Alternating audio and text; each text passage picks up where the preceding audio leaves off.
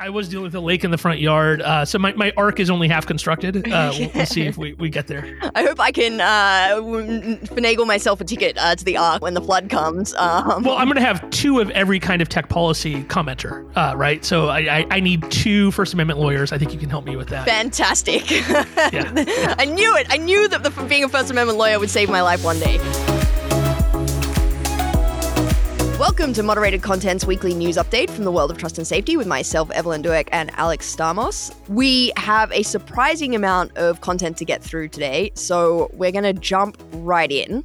We talk a lot about wanting policy responses to be empirically informed when we're talking about tech policy. And so we thought it was a good opportunity because there were two big studies that came out in the last week about the impacts of what people actually see online, which are worth paying attention to. Hopefully, policymakers will pay attention to them as they're thinking about regulatory design. And also just policymakers, academics, tech platforms thinking about the best way to deal with online speech. So We've got two of the authors with cameos today to talk about their findings. So the first is Josh Tucker, who, with five co authors, wrote a paper in the journal Nature Communications titled Exposure to the Russian Internet Research Agency Foreign Influence Campaign on Twitter in the 2016 US election and its relationship to attitudes and voting behavior. I love social science titles, they are much more self explanatory than law journal titles, um, which always try to be catchy at the expense of clarity. So here's Josh Tucker telling us about his study.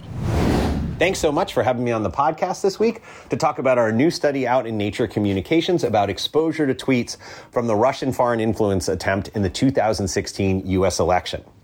Our study had four major findings. Most importantly is to understand this is the first study of which we're aware that actually measured not what the Russian troll accounts were attempting to do, what the content of the tweets were, where, what networks they were embedding in, but actually who was exposed to the tweets. And we were able to do this because we had a survey in the field during the 2016 elections where we talked to people in April of 2016, October of 2016, and then again right after the election.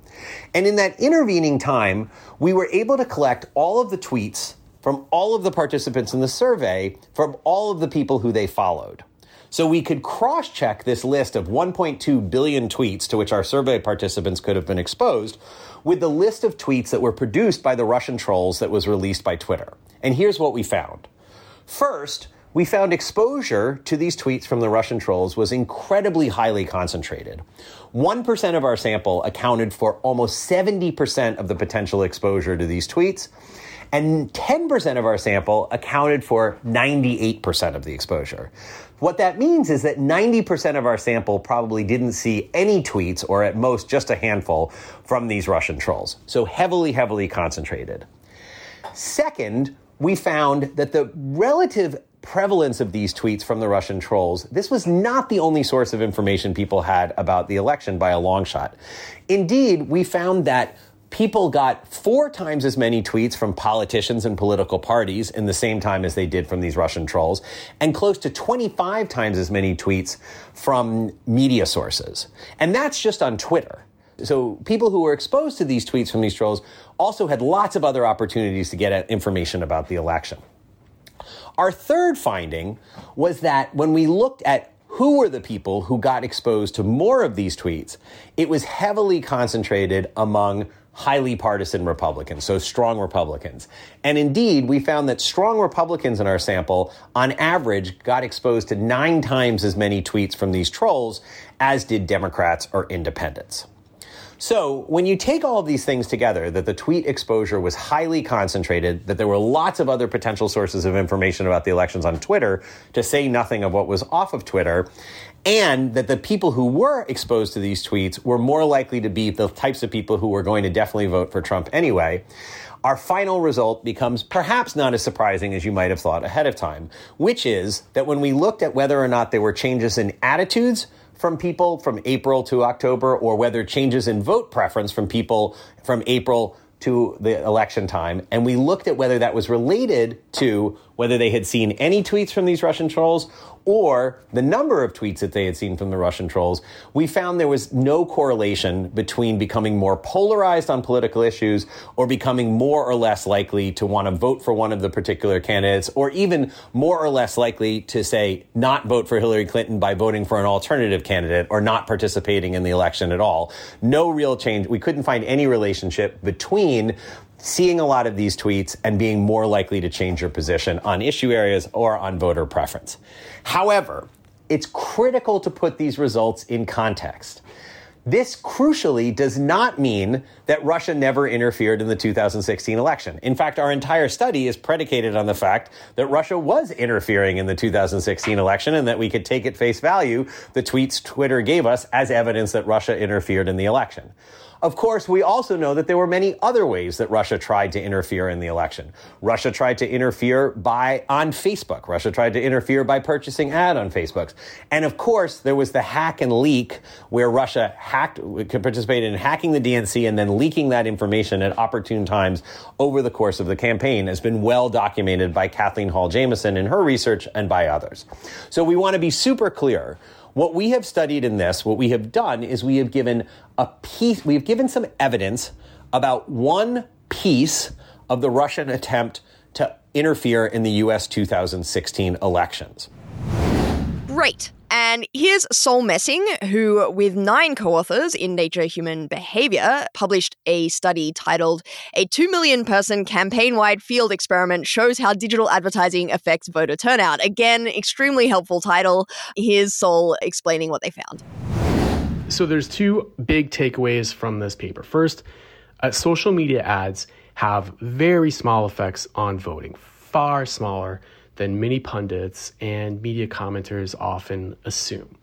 But even tiny effects can have pretty big implications for US presidential elections thanks to the Electoral College. Right? Biden won Wisconsin by just 0.6 percentage points. Okay, second, this paper shows that people who voted early were more responsive to ads. And this may be because in October, the media is very saturated with politics, with advertising, and a lot of swing voters have already made up their minds. But if you reach someone in July, maybe they vote before they forget about the ad. We, we often see ad effects decay over time. Now, because we're talking about really small effects, you need a big real world experiment to start to understand how social media affects elections survey experiments can be unrealistic. Those are A B tests embedded in a survey. Uh, correlational studies are tricky because politicians buy ads in competitive districts, so you can't just look at vote returns and spending. You really need the kind of big field experiment we conducted. Now, the best past field experiments have shown that the effect is basically zero, but there's a lot of pushback from people uh, who look at those studies and complain that they're too focused on a single ad. They're not looking at an entire ad campaign, much less the sum total of advertising people get. Mark Mellman uh, put it really nicely. Uh, one group ate a potato chip, the other had none. They were retested. Would you expect to find an effect on health? You know, obviously not.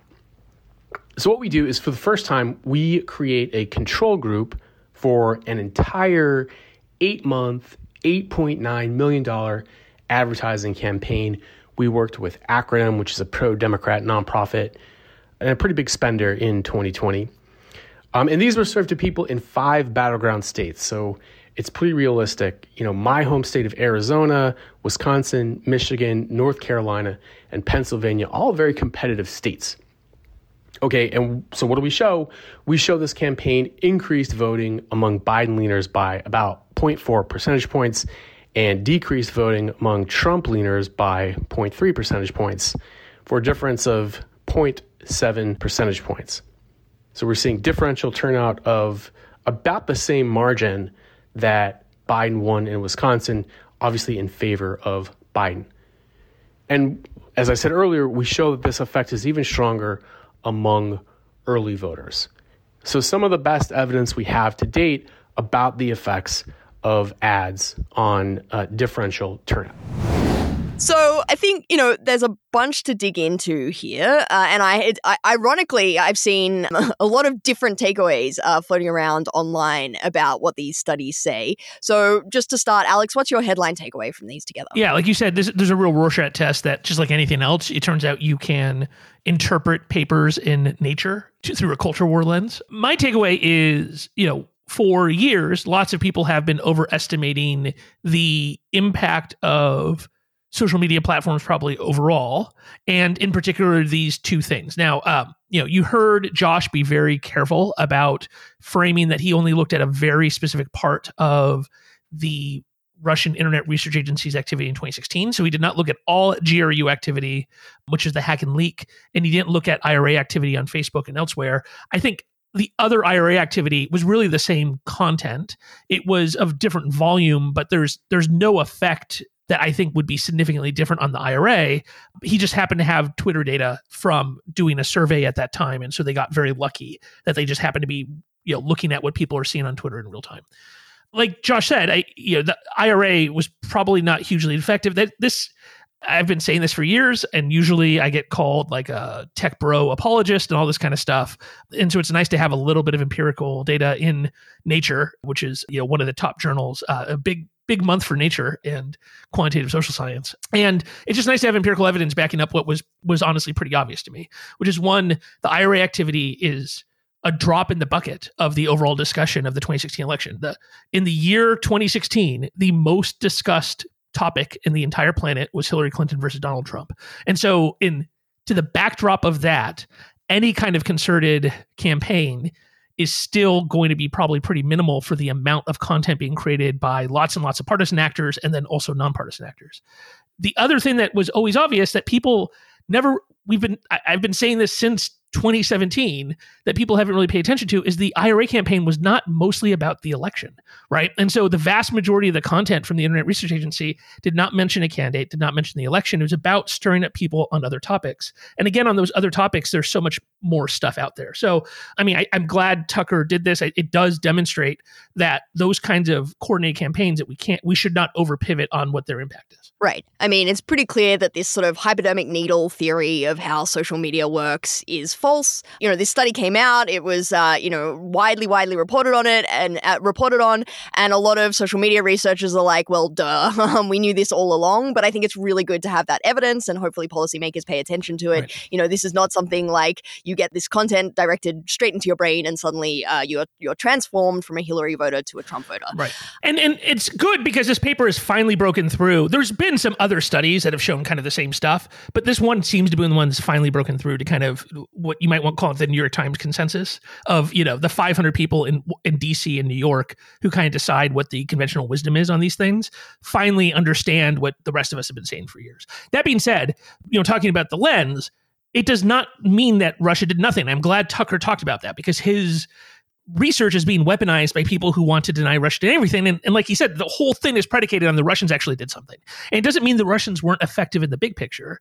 The GRU activity, I think, was much more effective because the you know hacking all of those email accounts, hacking the DNC, hacking John Podesta, and then getting media outlets to run them changed the entire tenor of the conversation. Now that becomes this much more complicated discussion because you've got like James Comey making decisions, and you've got you know all of these different political actors making different decisions based upon what's going on. And it's very hard to kind of figure out you know what they would have done without this, but the whole but her emails thing was clearly a bigger deal in the last couple months of the election than the t- relatively tiny amount of content from the Internet Research Agency. Right. Yeah, I, I think it was really great that Josh was really clear about this, both in the in the memo and, on how he's been talking about it more generally. Because you know, I was going to ask you, Alex. You know, in the time since uh, you worked at Facebook, sniffing this stuff out, you, you've set up uh, a Stanford Internet Observatory. You write a ton of you ton of time searching out into information operations. You write a ton of reports. Does this study make you want to sort of hang up your hat and go, well, we didn't need to worry about this at all? No, because I, I think there are things that you have to.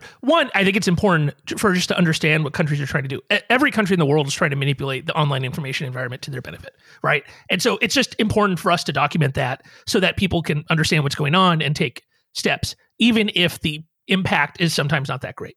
Second, again, this was the most discussed thing in 2016. It is also an issue for which really goes to people's identity, right? That is incredibly deeply held. I still think, and I would love to see research in this area now. It's a lot harder just because you're talking about much smaller data sets of the attempts to manipulate political beliefs of Americans on topics for which they don't have deeply held beliefs. The number one topic the Internet Research Agency is actually domestic Russian politics, right? So the most of the work the IRA does is to shore up Putin domestically. But probably the second largest and something as a huge target of GRU was Syria, was the situation in Syria.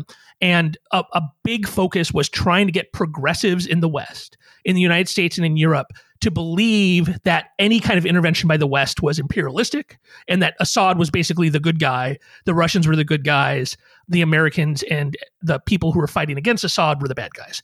And that is an area where like internal Syrian politics, not a lot of people have, you know, strongly held culture war unless you're from the Middle East, uh, feelings about it. And I think it would be interesting to see how effective that was because that is a campaign that was not just about this kind of trolling content, but about creating fake journalists, creating fake people on the ground, creating entire kind of lefty progressive outlets, mostly on the left, to push the idea that Assad was uh, somebody they should champion. And and you do see that kind of stuff from people on the far left. And so I, I, you know, for those other topics, you have Saudi Arabia and Yemen, right? Like not a lot of Americans had a lot of opinions on that. And so if you see a piece of propaganda, it might be the only thing you see on that topic that month versus 20 things about Clinton, Trump in a day. And so I, I still think it's a big deal. And then the third reason is the kind of coordinated campaigns to manipulate the platforms is a lot, I think, less about just general blowing stuff out and more about hurting individuals, right? So, what we've seen a move to is these trolling campaigns are all about individual destruction of people they disagree with. So, if you're especially like a woman, but if you're like a Chinese dissident and you leave China and you live in Australia and you write about the Chinese Communist Party, you will have thousands of trolls who spread things about your lies, about your sexual history, and about this and that and this, that horrible, horrible things to make your entire family and your friends and everybody disown you that's the kind of thing that has huge individual impact on that person and still i think we need to focus on. Yeah you're you're absolutely right. All of the studies show that it's really really hard to move the needle on something that people already have deeply held beliefs about or whether there's a where there's a uh, you know where there's lots of content that they're being swamped with, which is brings us to the the study that Sol talked about. You know, this was as you said, it's a bit of a Rorschach test. I saw this being discussed in in different ways online, with half people being like, "You see, this shows that digital advertising has no effects," and then a half of people say, "You see, we show that digital advertising can have really meaningful effects." I saw you tweeted saying that this study really calls into question the assumptions people have had about the effectiveness of political ads since Obama too. Can you unpack what you were meaning by that? Yeah, so I, I think people forget that the first major major political campaign in the US that really effectively used social media advertising was the re-election campaign for President Obama in 2012. At the time, this was not seen as a scandal. The people who did that went around and, and gave talks. In fact, I saw a really good talk by his team at a Amazon Web Services conference because they're also very early users of AWS and talked a lot about kind of the architecture and the data. And they gathered up a lot of data, I, I think legally, but you know, and perhaps not in a completely unsketchy way and they were able to use that and they believed that that was determinative. They didn't have a lot of good evidence of that. It was just one of the things that got attached to obama's reelection. And so i think you know since then people have just kind of assumed that online political advertising is incredibly impactful. You know like solomon talked about they did show some effects especially for for early voters that it might be effective but you know the overall effects are not humongous. And and this again kind of you know, there's like this ridiculous Netflix uh, documentary uh, about Cambridge Analytica and advertising and stuff. And like it, we've had kind of over and over again this media blitz on the idea that online ads can just reprogram people. And that was clearly overstated. But this was even stronger result. This is a stronger result than I thought of. So this actually has made me th- rethink a little bit because I have been pretty aggressive about talking about limits to political advertising online. And if it doesn't matter that much, then it you know, I think it's still reasonable to have limits, but it's not as big a deal versus some other things. Great. Um, I, I do also want to say I think this overall paper is really bad for big tech companies because if you're reading it, it's hard to think of like, well, then do other ads for just commercial products work, right? Like they didn't specifically address it, but it does raise that question of whether, you know, this whole kind of post Cambridge Analytica bubble of believing that digital ads can just manipulate people. If you're the chief marketing officer at Toyota, that means you put a lot of money into digital advertising versus TV, right? And so that that should be interesting. That's happening at the same time that Apple, through their privacy moves, are making it harder to measure the outcome of digital ads. So this is kind of a one-two punch against Google and Facebook, Right. especially. Although potentially people have less strongly held beliefs about which soap they should use as opposed to uh, which candidate they're voting for. But who knows? People feel very strongly about soap sometimes. All right. So uh, anything else on those on those uh, studies before we move on? I'm really glad to see it. These are two fantastic researchers. This is I just want to compliment the entire teams here and then congratulate them on getting in Nature. It's like it's great to see the editors of a variety of Nature outlets, you know, be willing to to to do this kind of research, even when it questions some widely held assumptions. Yeah. And I mean, I guess just also to go back to the point that we opened with, which is that, you know, policymaking, lawmaking should be empirically informed. And this is an, a, time of immense activity uh, in lawmaking and immense concern about these social media platforms and what's going on.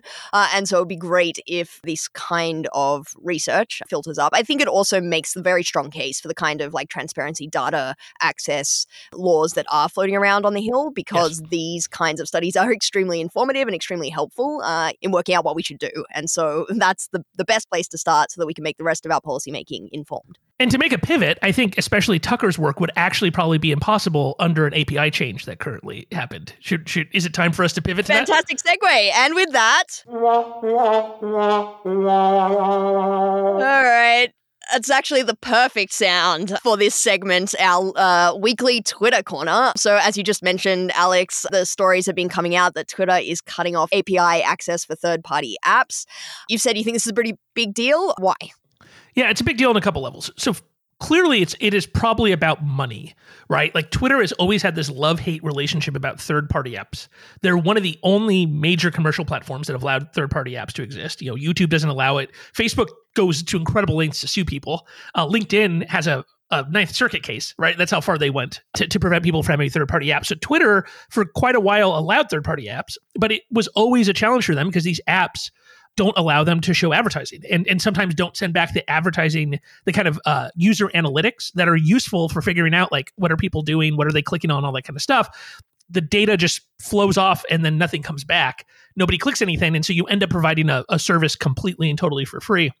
And so, as long as third party apps were kind of a small percentage of use- users, it wasn't a huge deal. It's unclear to me what the percentage was. It couldn't have been that big, but Musk is clearly desperate for everything. But the flip side is, is this API, the streaming API for Twitter, is used by a lot of researchers to do their research on what happens. I know of several university groups that have now gone completely dark. They, they have no idea of what's going on. They have to rebuild their systems to use some other APIs that still exist. So, I think just like you said, that this research was incredibly, the empirical research was incredibly important for policymakers.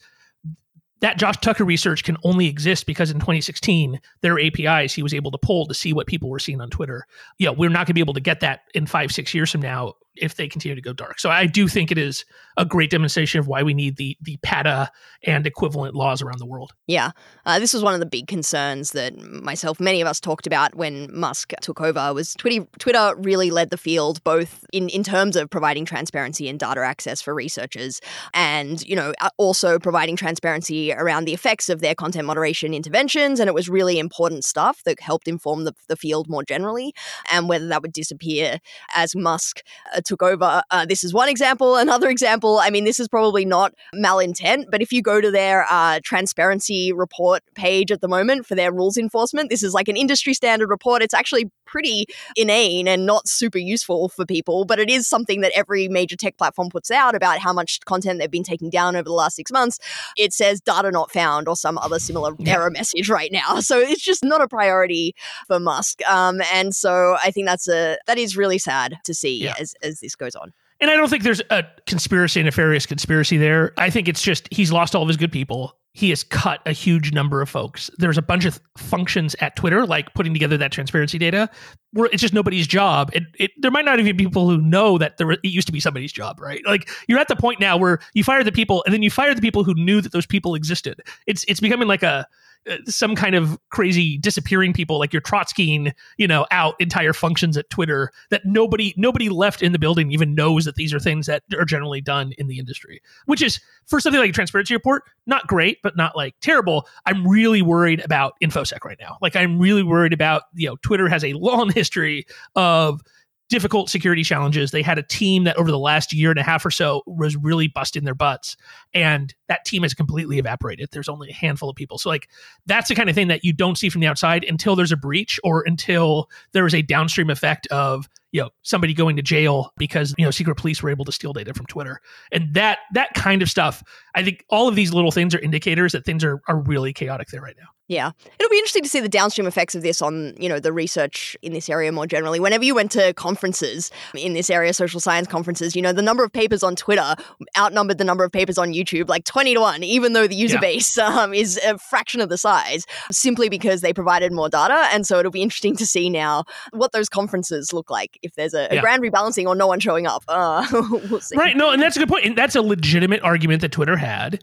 But the legitimate argument is that people spend way too much time because the API is so good, right? You're like, we, we broke ourselves into jail, but it was still a good thing to allow people to do that research. It- yes, a lot of people who just would pivot to Twitter on everything are going to have to be more thoughtful about getting data elsewhere. But the flip side is, is this helps create the incentive structure for other companies to break down. You know, this is something that both of us mentioned, you know, right when Musk started, which is, you know, Mark Zuckerberg has been hating transparency for years of the ways that people can get data out of Facebook. If Musk is going to just completely shut people off, uh, you know, it does create kind of an incentive for him to follow a little bit because whatever he does will not be as bad as Twitter, and therefore would, you know, probably he could resist some of the, the yelling and screaming that otherwise would have happened. Yeah, Musk continues to be uh, Zuckerberg's best friend at the moment.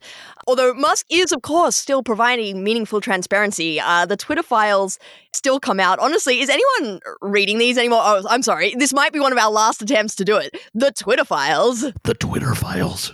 Still come out. Uh, Matt Taibbi is still publishing them. Um, are you finding anything interesting in them these days, or is it sort of uh, petered out in terms of controversy? I continue to read them partially to see uh, what kind of death threats I'll be getting that night if I get like a, a mention in an email. Yeah, I it is still interesting to see the inner workings of these companies. To me, it's much less surprising because I've seen how these companies operate, but it is interesting to see this kind of transparency.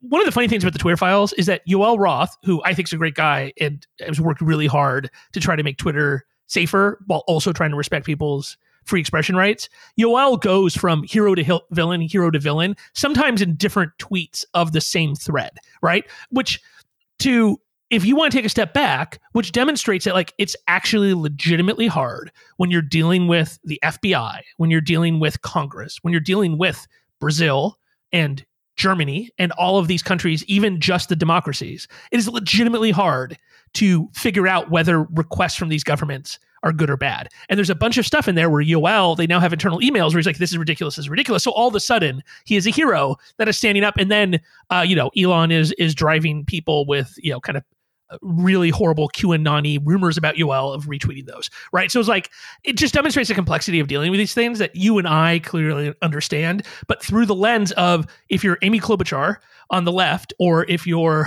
Glenn Greenwald on the whatever he is, the right-ish, then you can take these things and just completely interpret them one way or another. Where the reality is, it's like it's really fuzzy. In some cases, the FBI is giving Twitter accurate information about these are foreign influence operations. In some cases, it looks like they overstated it. Certainly, Congress has overstated. And I think it is good for people to see that if you work on one of these platforms, every member of Congress is continuously bugging your government affairs people about content they don't like on social media. Everybody, every single one of them, Republican or Democrat. And so to go back to some of the transparency ideas that we've mentioned on the show, if Musk wants to release all the interactions with everybody with a house.gov and a you know a US Senate email, then that's totally fine because then we can see kind of all of the interactions and all of the requests. This kind of selective leaking, while interesting, does not allow you to draw a good conclusion on the behavior of different political actors. Okay, so moving through some of the other stories we have this week, the New York Times had a nice story over the weekend about public universities banning TikTok on their Wi Fi networks. The students, somewhat sad, but also laughing because they just turn on their data plans and access TikTok that way. What's going on here? Does this have any meaningful impact, or is it just posturing when these universities ban TikTok from their networks? I mean, it's definitely posturing. I, I think it's a fascinating for us to discuss that this raises a really interesting question that free countries are going to have, which is, you know, how do democracies with laws like the First Amendment fight against products that people want to use from authoritarian states that might be an overall geopolitical risk? We don't have a great firewall of the United States, and I don't think we should, right? And so preventing American citizens from accessing a product that comes from an overseas company feels very, very, very sketchy to me. You know, you can speak as to whether it's actually like a First Amendment violation, but to me, free expression is not just about what you can say, but it's about what you can access. And kind of copying the Chinese a little bit by dropping IP blocks to block things that we don't like from other countries, it makes me very nervous. Um, like you said, it's just like it's silly in this case. It is le- totally legitimate. If the the federal government says this is a federal phone that you're using for federal business, we don't want TikTok on it. Totally smart move, totally legitimate. That's totally reasonable. To block IP addresses on an ISP effectively for teenagers very very i think it's it's a step too far and it's just not compatible with how we should fight we should not fight fire with fire against authoritarian governments as well yeah i mean it just shows how a lot of the legislative responses in this area are not particularly well thought out or carefully formulated. So the reason that these bans are taking place is because all of these states, I think it's around 23 now, have passed some version of banning TikTok on government devices, government public networks, something along those lines. Um, and as you say, there may be a really good case for saying let's ban it on a government phone, but often these laws are drafted imprecisely, and public universities don't really know the extent of their liability, and so they're being uh, prophylactic and, and erring on the side of caution. And that is when you then do really open yourself up to, to First Amendment challenges. When you are banning, yes, it is also the, it is the teenagers who can't get their dances and their you know totally protected speech. Uh, it's also the academic researchers. You know, uh, you and I probably both know plenty of academic researchers who are saying this has actually really impacted my ability to do my research because they are researching TikTok in part to work out what are the problems problems with TikTok. Right. And so that again is absolutely protected uh, activity, protected speech. Um, and so I think that, you know, the, the fact that these laws aren't carefully drafted, r- extremely overbroad, uh, definitely makes them vulnerable for First Amendment challenges. So no doubt uh, we will see those coming soon. It does seem compatible with all these state legislatures kind of censoring what people say in public universities, censoring what people say in public schools, right? Like it, it is, it's just, you know, of, of the same kind of you know censorious impulse that we've seen out of honestly local conservatives that talk about free speech in lots of ways and then spend all their time in the legislature restricting the speech of people. I did not mean to imply that I am shocked, shocked that these bills are uh, that these states yes. have not been adequately uh, uh, conscious of the the speech effects uh, of, of their laws. Um, just such an exception. So we spoke about the Stanford Internet Observatory. Um, there was a big paper out this week with Renee DiResta, our colleague, and OpenAI about the potential uses of ChatGPT for influence operations. Um, can you talk a little bit about what that said? Yeah, my co- our colleague Renee uh, has spent a bunch of time with OpenAI thinking through what would really good large language models like ChatGPT, how would they affect influence operations? It is a very long paper. It is very complex. I recommend you read it. Uh, but as you imagine, the answer is it doesn't make it better for us it makes it easier for them right? And i think this has always been the concern of a lot of folks is that it's less about just straight up bot activity where you've got completely autonomous agents. It's more about if you're one dude in let's go back to saudi arabia right? And instead of having to fill a building full of people who speak perfect english who have an understanding of of American politics that have the ability to write editorials that look like they're really written by Americans. You could just be one guy who has that skill, and then you can have Chat, Chat GPT do all the work for you. And so I think it's wonderful that OpenAI does this research openly and proactively. I think that's really cool that they are trying to, as they invent these absolutely incredible AI products, they're also thinking about the, the downsides. The flip side is is OpenAI trying to put protections in place here is not going to matter for long because ChatGPT is effectively going to be running on people's get graphics gaming cards in a year. And so we're we're in kind of a weird world where you have a handful of thoughtful companies that are thinking through the impacts while then the work they do trickles down into on device systems really quickly. We saw this exactly with all the image stuff where DALL-E and some other things made it so that you couldn't generate porn, you couldn't generate artificial CSAM and such. And then those techniques were then turned into models that on the dark web, you can go download all that kind of stuff and get really detailed instructions on, on how to use it. And so I think we'll continue to see uh, that trickle down effect. It's great to do this research, but in the, the long run, you can't just ask OpenAI to put the protections in place. You have to get ready for a world in which this amount of content can be created pretty cheaply. Following up on a story that we've talked about before, um, we've complained about Apple's lack of transparency with the App Store. Uh, saw some semi exciting headlines this week about how they're promising uh, more transparency in the result in response to activist investors who have been upset with bans of certain apps from the App Store, including, for example, Bible and Quran study tools, and concerns about the, them being taken down as a result of government pressure. So there was some uh, reporting that Apple uh, has agreed to publish more transparency. Back to the uh, fact that you know a lot of the usefulness of transparency the devil is in the detail. It turns out that apple will be publishing the legal basis for removal requests by each government but it will only be um, broken down by country and app category and we won't have any information about individual apps. So maybe it's one step forward half a step back. I don't i don't really know what to make of this. I guess it's good that there is some sort of response to to pressure for transparency but i'm not sure how meaningful this will be yeah, I don't think it's going to be meaningful at all because they're they're not going to list the actual decisions that are made. Right right now there are nonprofits that you can download from them the list of apps that are banned in certain countries, especially China. The way they do that is they fetch the XML metadata for all the apps in the app stores from a bunch of different phones configured in different ways, and then they compare them all to each other. So if you assume, you know, in some cases that stuff's missing, and that could be an intentional decision by a uh, app developer to just not be in a certain country, right? They didn't internationalize it or whatever. They can uncheck the box that you know my app's not available in Morocco because I don't feel comfortable or whatever. But in other cases, it it, dem- it demonstrates really clear you know censorship. I have said this before. A- Apple has done more for the Chinese Communist Party than any other tech company has done for any other authoritarian state or party one of the things they do is they just make stuff disappear from the app store so that Chinese people don't have to be bugged by things like the New York Times or VPNs or uh, access to uncensored data. Um, I think is a completely unethical thing that they do, and this tiny little band aid does not make right. it better. And quick update from the legal corner. I think we're going to need uh, a, a, sound effect to introduce this from now on. Maybe a gavel uh, uh hitting the hitting the table. Um, we'll, we'll, work on it. Yeah, hear ye, hear ye. In court action, uh, it's just it's impossible to keep up with how much is happening uh, in in the courts around this area. Um, Getting in on the action was the public school district in Seattle filed a novel lawsuit against tech giants, basically every platform that you can think of, saying that it has caused a mental health crisis among youth and seeking damages for all of the extra time that teachers and schools have to put into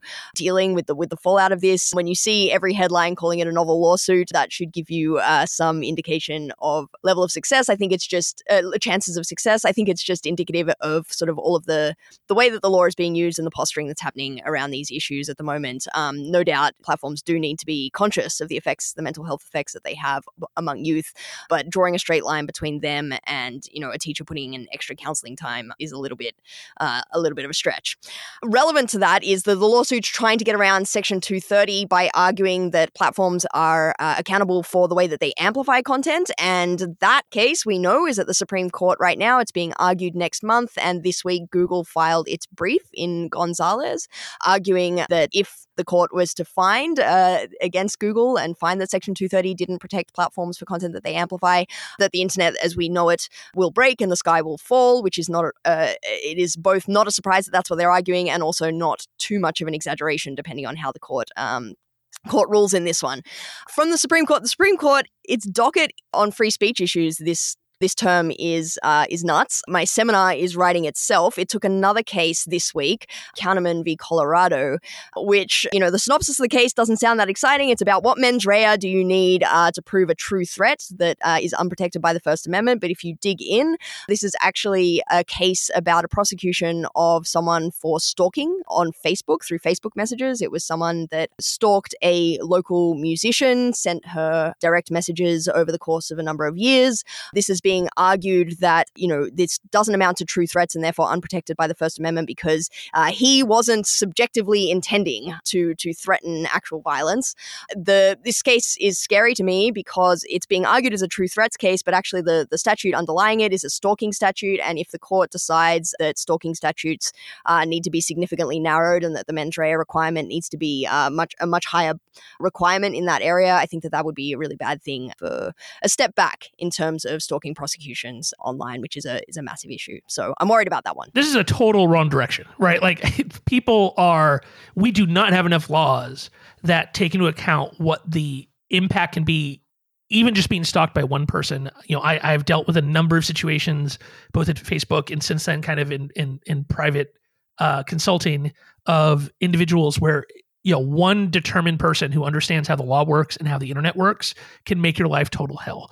In the case of especially children and teenagers, this has led to lots of horrible outcomes, including suicide. Right, and that is just for one person. If you're in a situation where you are Dr. Fauci or anybody mentioned in the Twitter files or somebody who QAnon is is is is holding up as this person is a pedophile groomer, you know, then your life can be complete and total hell. And we need more laws that take into account the real world impact of concerted attacks against individuals. And I, I hate the idea that the Supreme Court might wipe that out in a, in a, very undemocratic way and not allow states to come up with the laws to actually protect people. Like the laws that we have right now are not working. The enforcement we have right now is not working to even raise the barrier. I think could have really harmful long term effects in, in a way that is totally apolitical, right? Like this seems to me, you know, people on I hate to say both sides, right? But it is it is not totally symmetrical, but it is true that people from a wide variety of things. And at the same time, the Supreme Court is asking for these special protections where they themselves can't have their, you know, they want to have it that it's illegal to post their home addresses. You know, they want to be have special privacy rights that aren't given to any other person in the United States that only given to federal judges. I think is completely it, that they have reasonable points there. Honestly, like you know, if I was Supreme Court justice and had kids, I would be really worried about them and the safety of my family. But that should hopefully give them more empathy to what everybody else faces, not right. less. Uh, knowing how the legal sausage gets made, it is, you know, the only saving grace may be that a number of Supreme Court justices have recently been stalked, including online, and so that may inform their analysis of this case. You know, I may be totally wrong. This may be an excellent pronouncement in a, in a relatively unclear area of First Amendment law that protects stalking statutes uh, around the country. It is truly amazing how much of the First Amendment and, and platform regulation is up for grabs on the on the court's docket this term. So we'll see uh, how much wreckage it can do. In the meantime, if you were worried, uh, if you're wondering if tech regulation was going to continue to be a political hot button issue, um, a number of bills have been introduced uh, already. The Republicans into the House have introduced an anti jawboning bill, presumably in uh, response to the Twitter files about government pressure on platforms to take certain things down. And then Biden joined the fray uh, with an asinine Wall Street Journal op ed about tech regulation this week with the wonderful phrase We must hold social media companies accountable for the experiment they are running on our children for profit. So if we started the the episode with some optimism about empirically informed policymaking, um, maybe we we end it on a, a, a note of um, pessimism. Yeah. So I mean, but without good empirical evidence, what what chance do they have? Right? Like these. I mean, they're clearly trying to do like the tobacco. It, everybody wants to be the tobacco class action lawyers, right? Like every everybody who you know if you graduate from law school, I guess you, you don't decide you want to defend big corporations. You want to be a prosecutor and put criminals ways, or you want to be a public defender, or you want to be a professor and to teach the next generation, or you want to be a class action lawyer. And if you're gonna be a class action lawyer, you don't want to do slip and falls. You want to do like the tobacco litigation, right? Like big world changing. But there was what 50 years, 60 or 70 years of very hard empirical evidence on the impact of tobacco, whereas all of these studies about the impact of social media are incredibly mixed, right? So, like, it, it does seem to me to be a little bit of a a little bit silly to try to front run this when you don't have all that evidence to check in. I mean, are you just hoping to get will even get to a jury? Will a judge allow this to move forward unless they have lots and lots of, of real evidence to try to back up the creation of this class and everything? I wouldn't bet on it. Which there's legitimate concerns here. Like like I I am I am very careful about my kids' social media usage. This is like a common thing is that they write, you know, the, the media loves to write that Silicon Valley executives, you know, don't let their kids use their iPads for 14 hours a day. Yeah, no no shit. You, you have to be really careful about children using the internet. But then like our responses should be targeted and thoughtful and based upon evidence, not just like these these big you know kind of uh, press grabbing class action lawsuits, which don't seem to actually fix anything, right? We will have to do an Alex's how-to episode on how to, um, you know, effectively make sure that your teen and children's social media usage uh, is is is safe. I'm sure that many people uh, would be interested. Anything else before we wrap? No, it's been a busy it's been a busy couple of weeks. I don't think 2023 is going to be a, a super chill. Yeah. Um, but now that sport, now that the World Cup's over, we should probably turn this into a weathercast. Of, Oh, it has yeah. been raining continuously here in California. Exactly. Uh, and you were uh, dealing so with a lake have- this morning. Uh, I, I was dealing with a lake in the front yard, uh, so my, my ark is only half constructed. Uh, we'll, we'll see if we, we get there. I hope I can uh, finagle myself a ticket uh, to the Ark when the flood comes. Um, Well, I'm going to have two of every kind of tech policy commenter, uh, right? So I, I, I need two First Amendment lawyers. I think you can help me with that. Fantastic. Yeah. I knew it. I knew that the, being a First Amendment lawyer would save my life one day. And with that, this has been your moderated content weekly update. This show is available in all the usual places, including Apple Podcasts and Spotify. Show notes are available at law.stanford.edu forward slash moderated content. This episode wouldn't have been possible without the research and editorial assistance of John Perrino, policy analyst extraordinaire at the Stanford Internet Observatory. It is produced by the wonderful Brian Pelletier. Special thanks also to Alyssa Ashdown, Justin Fu, and Rob Huffman. Talk to you next week.